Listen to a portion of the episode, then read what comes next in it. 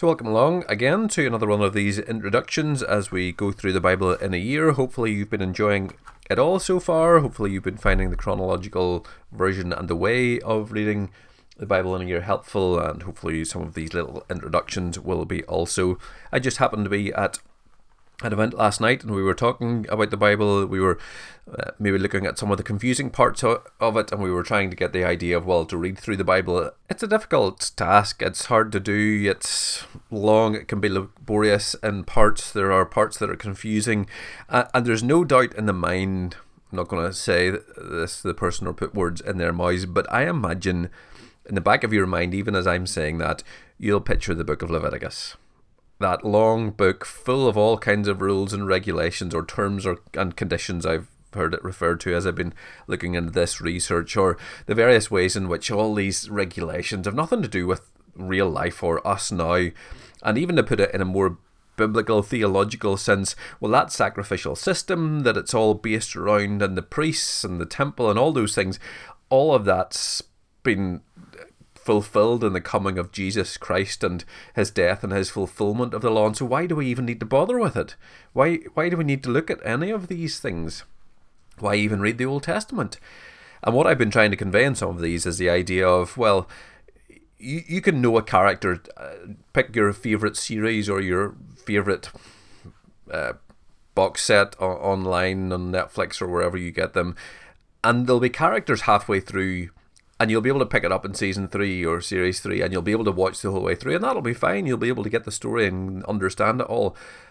But you'll have missed a lot of the nuance and a lot of what has gone on before in series one and two, which other people, when they've been in and been there from the start and followed all the characters through, they'll know the nuance, they'll know those little bits. And so that's a little bit uh, about what Leviticus is at, at its base a lot of these sacrificial systems, a lot of these laws, a lot of these requirements and terms and conditions, or whatever way you want to phrase them, all of these have been fulfilled in the person of Christ, the coming and the life and the death and the resurrection of Christ. But they all point to different aspects of the meaning of his sacrifice itself. And so, as you look through the likes of the offerings, the likes of the sacrifices, the likes of the ways in which they have to be carried out, help point us towards, or at least for us, are a shadow of what was coming. The people at the time obviously looked forward to the coming of Christ, to the Messiah. We now look back, and so we can read these and more fully understand the idea of who Jesus is and what he did and what he fulfilled, and in a way be thankful that we don't need to carry out these requirements. It takes us to a deeper level of gratitude, if nothing else. And so, if at its base level, if that's what it is for you, basic sense, that's great what we're going to look at for a couple of minutes, so uh, as well as where it fits in with the Bible in a year and why it comes in at various parts. It's just a bit of an overview uh, and how we see it. The, the meaning of the word, it's all to do with Levitical priests and the Levites. The title, and this is again the Interpreter's Bible. I used the Interpreter's Bible, the ESV Study Bible, uh, and a couple of other different things this time as well, just to try and get to grips with Leviticus. Uh, it's taken from the Greek and Latin versions of the Hebrew Bible, meaning to pray into the persons and the duties of the Levitical priests. Uh, and the priest and Levite were a different type of person. They were different in what they did and the rituals and the things they performed, but it's based around the Levites and these Levitical laws of how they were supposed to, um, how they were supposed to live, how they were supposed to sacrifice, how they were supposed to approach a holy God, and that idea of holiness comes up again and again in it. Be holy, for I, the Lord your God, am holy. And so that's in the thick of it.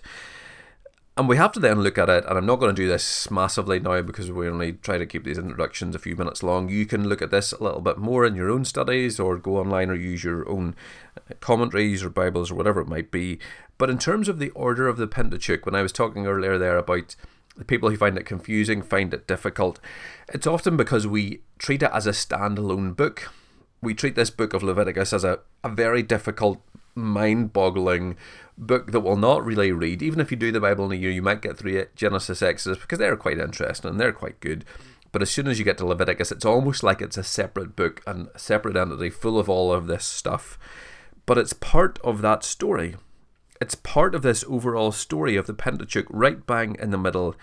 It is difficult to get through, it's tough to get through, but we need to treat it as a book in the middle of the Pentateuch. It's part of their story, and so it means something to them and their identity and who they are. The interpreter Bible puts it this way or contrasts it in this way. Imagine you found a book entitled Pontifical Ceremonies dealing with the main churchly rites that take place in the course of the, the Roman Church, uh, Roman Catholic ecclesiastical year. It's a particular handbook or guide for those who are masters of ceremonies on such occasions. Only a specialist could be interested in its details. You may be picking up that book and having no previous knowledge of the Roman Catholic Church, might well say that this document has nothing to do with personal and spiritual religion, and conclude that all, all these rites are insignificant, they're meaningless. But then you might revise that judgment when you come to know what that service or what those rites mean to those who participate in them with faith and awe. And we need to approach now. You can flip that in whatever way you want. I, that's just the way the Interpreter's Bible deals with it. You could flip that in any technical document or any document dealing with rights or dealing with maybe even a, a the what's the word for it the like instruction manual for a car that a mechanic might use there are documents which are used for particular reasons aimed at particular people but will benefit the wider community and this in a sense is what leviticus is it's this idea that it's for the Levites to help them and to help draw people to them and God to them. But it's also for this group of slaves who have been freed from slavery in Egypt. And it's about how they order themselves. It's about discovering a new ordering in and set against the old ordering of slavery within Egypt, which they were told to do all kinds of things, and they were dictated to, and they were oppressed, and rules and regulations and terms and conditions were forced upon them. And we only have to read again through the, the, the book of Genesis and Exodus to see the way in which releasing them from slavery itself was a new order of things.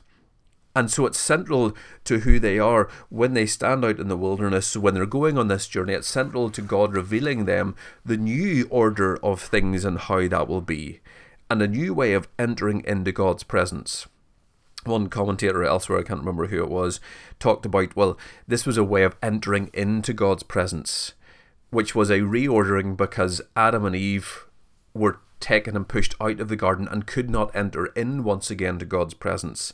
And the same way, Moses, when he was receiving the Ten Commandments on Mount Sinai, as he came down and saw the golden calf and the people who weren't able to enter into God's presence. They weren't able to enter in at that time because of what was going on. And so God is reordering what they're doing to show them essentially how they are to enter into His presence, His holiness as an unholy people.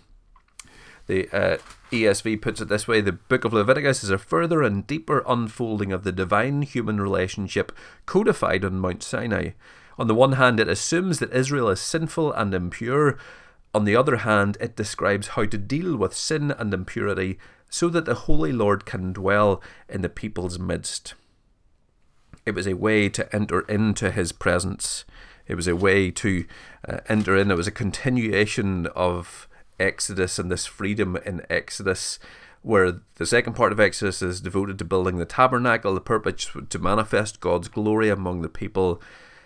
And then, after the construction of the tabernacle, it was about how they, as people, enter into his presence through these sacrifices and offerings. These offerings were uh, when you felt joy or elation, you came to offer and give thanks. When you sinned, you came in a specific way to God to uh, say sorry and be forgiven of those sins. The various grain and the various other offerings that there were were all part of, wasn't just the when you have done wrong. It's when you have been good, when you are full of joy, when you are thanksgiving. This is what you're called to do as God's people.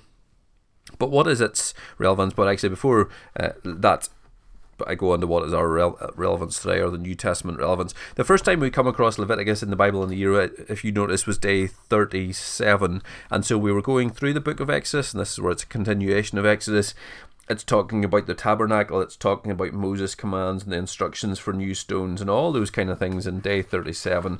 And then suddenly we jump into the law of the land and the sabbatical year and the year of Jubilee in Leviticus 25. Uh, and it starts in actually day whole all of day 38 is Leviticus, all of day 39 uh, not all of day 39, sorry, half of day 39, given uh, when it looks at items, when it looks at covenants and dedicated persons and things.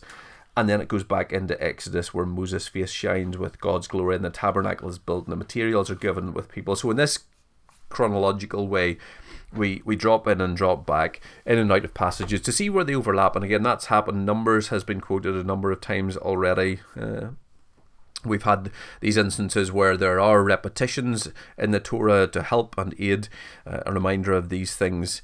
Uh, and so Leviticus has been in there and out of there a few times before we even get into the, the start of it as a book per se, because there are overlaps. It's a continuation of what they've been shown as people through the book of Exodus and the tabernacle for God's glory. But what is its relevance today? Uh, well, there are two approaches to this. The ESV talks about um, that sacrificial system of being ceased, but there is a, a holiness code within it. And the idea of holiness, which deals with sanctification. In other words, this holiness or being made holy, affecting how one lives in a covenant community. And applying that same principle, so this was the holiness code affecting how they lived their lives, or the people of Israel lived their lives in this covenant community of the Israelites in the wilderness, but equally applies to us in this idea of holiness and how we live our lives in a covenant community, not telling us that we need to go through those laws and sacrifice and all those holiness codes, as they put it, but it's the idea of there is a way of knowing the kind of moral conduct they say that are that is still either pleasing or displeasing to God. And so there's an idea where we can understand who God is and what God is about and how we are to relate to that. The um, Interpreter's Bible also deals with that and talks about. Um, for light upon the Christian understanding of Leviticus, we turn to the New Testament to see it through the eyes of Christ and talks that the passage in Leviticus to which Jesus and the early Christian writers referred most frequently is the command in Leviticus chapter 19, verse 18 You shall love your neighbour as yourself, for I. Uh, what is it? I lost it. Just for I am the Lord. And so there's a sense in which Jesus uses these understandings of who God is and the principles behind these uh, in the same way. They refer to that passage. The primary mission was that he came not to destroy the law but to fulfill it. He told the lepers who he healed to show themselves to the priests and offer the gifts which Moses appointed, including the, the gifts and the offerings that they would have to. And even writers such as Paul and the writer of the book to Hebrews talk in terms of being the temple of the living God, the tabernacle of the living God, as He dwells with us in our midst, and the idea that we are, are, symbolic of this, and that what Jesus has done is symbolic of this by fulfilling these laws and showing that sacrifice in Himself. So it's in some ways it's a book we don't have to read too much.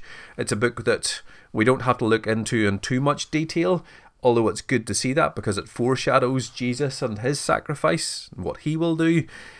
But equally, it tells us about how God wants to order ourselves and us to order ourselves in light of His holiness and in light and being His holy community, His covenant community here on this earth. In some ways, it might be quite interesting to read in light of our current society and culture that we live in because we are a separate people in Christian terms, we are not seen in the way that others see, and maybe we should get back into Leviticus to see the heart of who God is and all that He seeks to do and the holiness He requires us to have in the midst of this people.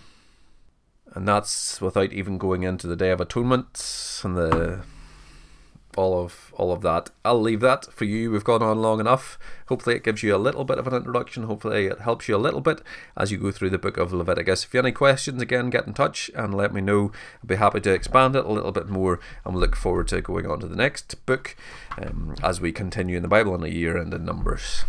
Every blessing and grace and peace.